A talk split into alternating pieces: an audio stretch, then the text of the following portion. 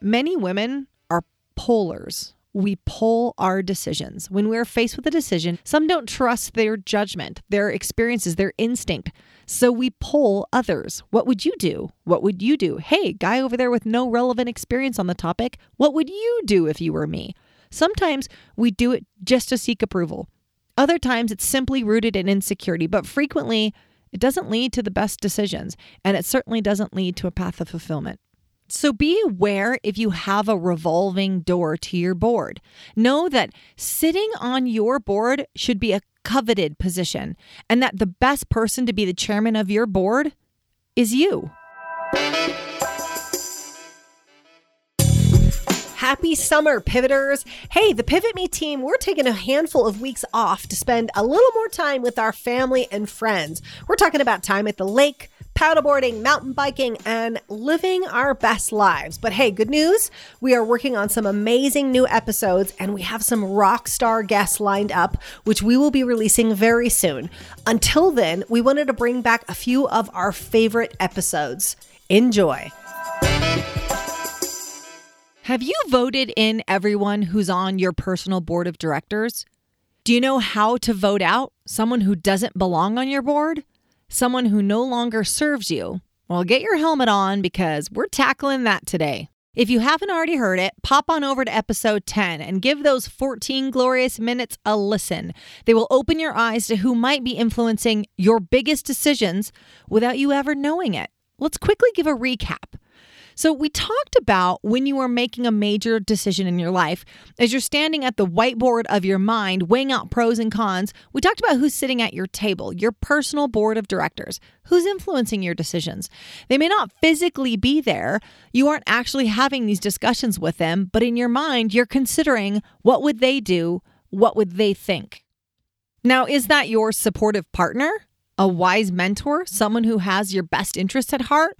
Or as we mentioned before, is it a hypercritical parent? Is the voice in your head that ex boss or partner who made sport of exposing your weaknesses or failures? For the purposes of this discussion, we didn't talk about the people we did hand select, the advisors and the coaches and the, the amazing peers you've hopefully put into your life to get you to the next level. We didn't talk about the ones we picked. We talked about the ones we let pick us. So, we talked about identifying the people who are on our personal board of directors that no longer deserve a seat at our table. We talked about the profound influence those imaginary board members can still have on the quality of our lives. We also discussed Matt, who realized he was still being negatively influenced almost daily by his critical father who'd passed away years ago. We talked through getting those people off the board and also bringing the right people on the board. But this episode, it created these amazing discussions, some with our listeners, some with actual clients. So we decided to tackle some of the many follow up questions we had to that episode. And here we are at part two. So, in part two today, in your personal board of directors, we're going to tackle these four follow ups to episode 10. One is the individual role of different board members. Number two is the revolving door of board members. Number three is the older version of you as a board member. And number four is how to vote out the people who you still love but shouldn't be on your board. All right, so let's tackle number one the individual role of different members. It's okay to have different board members for different decisions in your life. If we continue with the analogy of the personal board being like a corporate board, you don't ask the finance guy how to manage a sales team. So you wouldn't have your overweight friend who's struggling with their weight themselves influence your health decision. It's okay to have someone on your board that has a rock solid marriage and have them influence your relationship decisions, but not also have them influence your financial decisions. Think of them as representing a specific area in your life. If you've done the the wheel of life exercise, think of them as representing a spoke in your wheel. Some may have influence over several spokes, but it's okay if they just have one area of expertise. The second follow up is the revolving door of your board of directors.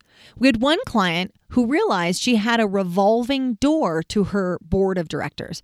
It wasn't that one person sat as chairman of the board, but rather everyone sat there. Her boss at work, the guy one cubicle over, the judgy mom at school drop off, the hard to please client, every time she went up to the whiteboard of her mind, a new person snuck in and sat at the table. She turned around and Amira from the potluck was there, or Brendan, the financial advisor she met with last week. He's now on the board. And this can happen because we're seeking approval everywhere. When we are pleasers and want everyone to like and approve of us, well, that can be a side effect of this, but this does not serve us well. This will not help you reach that next level of success because if you are trying to please everyone, then the last person you will please is yourself. And I'm going to make a comment here that's a bit of a stereotype, but it really plays into the revolving door of your board of directors. And it's that many women are pollers we pull our decisions. When we're faced with a decision, some don't trust their judgment, their experiences, their instinct. So we pull others. What would you do? What would you do? Hey, guy over there with no relevant experience on the topic, what would you do if you were me? Sometimes we do it just to seek approval. Other times it's simply rooted in insecurity, but frequently it doesn't lead to the best decisions, and it certainly doesn't lead to a path of fulfillment. So be aware if you have a revolving door to your board. Know that sitting on your board should be a coveted position and that the best person to be the chairman of your board is you. Would you like to see the behind the scenes footage of the Pivot Me interviews? We have launched April Garcia Pivot Me on YouTube. Take 10 seconds now and go to YouTube and enter April Garcia Pivot Me or enter it directly at youtube.com backslash April Garcia Pivot Me. You can see all the guest interview with Jay Abraham, Sharon Lechter, Cameron Herold, John Lee Dumas. We are releasing new videos every Tuesday. Go ahead and stream with us. Hop on and join us. And please support us by giving that thumbs up and subscribing. It really does matter. And you are going to love these videos. Thanks for joining Pivot Me on YouTube. Which leads us into follow up number three the older version of you as a board member. Many people have found success in putting an imaginary older version of themselves on the board, a wiser, more experienced version of you, a version that has already completed this challenge or project that you're facing today. Maybe it's a, a 70 year old version of you, or even one that's more close to your current age. But imagine this wise Maya Angelou, Warren Buffett version of you sitting on the board. What do they say? What advice would the older version of you give the current version of you today? Oh, now we're getting deep. We're going deep. All right, that's why we had our helmet on at the beginning of this. So let's get into follow up number four how to vote out people you still love from your board. When we were talking in episode 10, we talked about Matt and how he discovered, you know, his father, who'd been gone for, for many years, was still negatively influencing his decisions. Um, he was still sitting prominently on his board, but this this man did not serve Matt well anymore. So he went through a process of voting him off. He did an exercise to bookend his tenure on the board. How did he do it? He wrote him a letter, thanked him for his time on the board and for the positive contributions he did occasionally make, but that his time had come to an end. His influence was no longer needed. Matt had outgrown it, and that exercise was enough to symbolize his father no longer being on the board. Now, this whole process, guys, it took about 30 minutes, but it had a lasting effect on Matt's life. Another one of our clients realized her dad was on her board, which was good in many ways. He's very wise, experienced. He he's a successful business owner himself, but as she got older, she realized he had his limitations. There were some areas where he shouldn't be guiding her decisions anymore. So she decided she wasn't going to invite him into every big decision she was facing. His guidance, his specialty, it needed to be limited in the board that she was no longer going to invite him into every conversation in her mind. And I'd be remiss if I didn't talk about the last one, the one that caused the most pain amongst listeners and clients. And I will share this in case it applies to you right now as you're listening to this. When your spouse is the one on your board negatively influencing you. We've had multiple people reach out and they felt they felt intense guilt or conflicted deeply conflicted because as they sat down and thought about their board, they realized that their spouse was the one highlighting their gaps and failures, the one spilling coffee in the boardroom and pulling the fire alarms. And this realization for them, it cost them a lot of pain.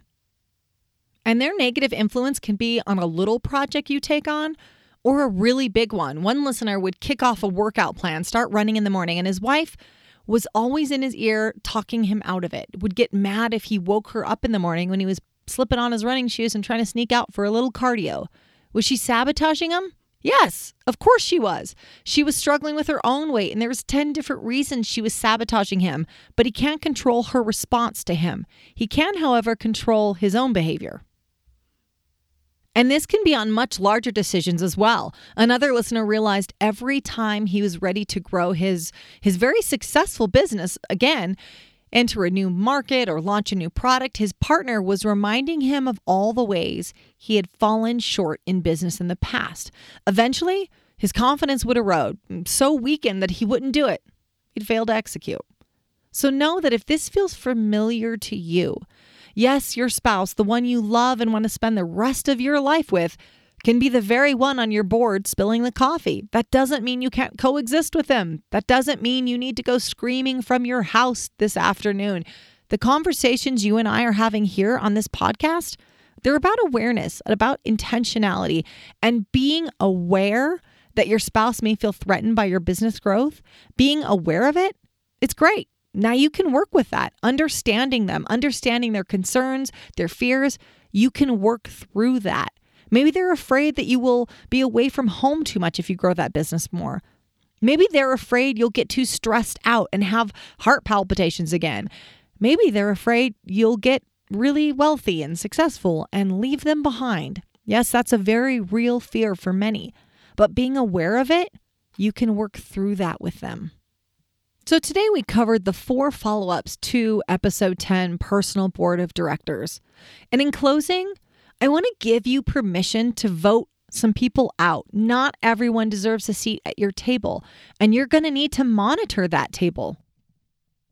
This isn't a one and done exercise. It's going to take some maintenance, especially at first. Many of these people They've been on your board for years. It's a habit now. You have trained your brain to follow this pattern of checking in with those particular board members. But what do we all know about habits? That they can be taught and they can be untaught at any time. So make sure no one's slipping in while your back is turned and pulling that fire alarm. So let's turn this into action. As always, never leave the site of inspiration without taking action. Don't leave it up to later. Later does not live on your calendar app. So let's list out who's on your board of directors, who's in there and shouldn't be, who should be and isn't, who's going to push you to your best self. Above all else, respect your board. No one respect who gets influence over you. Is it work? Yeah, monitoring your board, making sure the right people are on there, it's work but you're totally worth it. Thank you so much for dialing in today. And don't forget, make sure to subscribe wherever you get your podcast. And if you love what you hear, give us a five star review. It means the world to us. Hit me up on Instagram at the April Garcia or check us out online at pivot-me.com. This is all made possible with the support of you listeners, the numerous contributors, and our clients. Our music and production is by the amazing Rockwood Audio. Join me next time for more tips on how to hack success. And until then, make it a great day. Thanks, guys. You guys are amazing.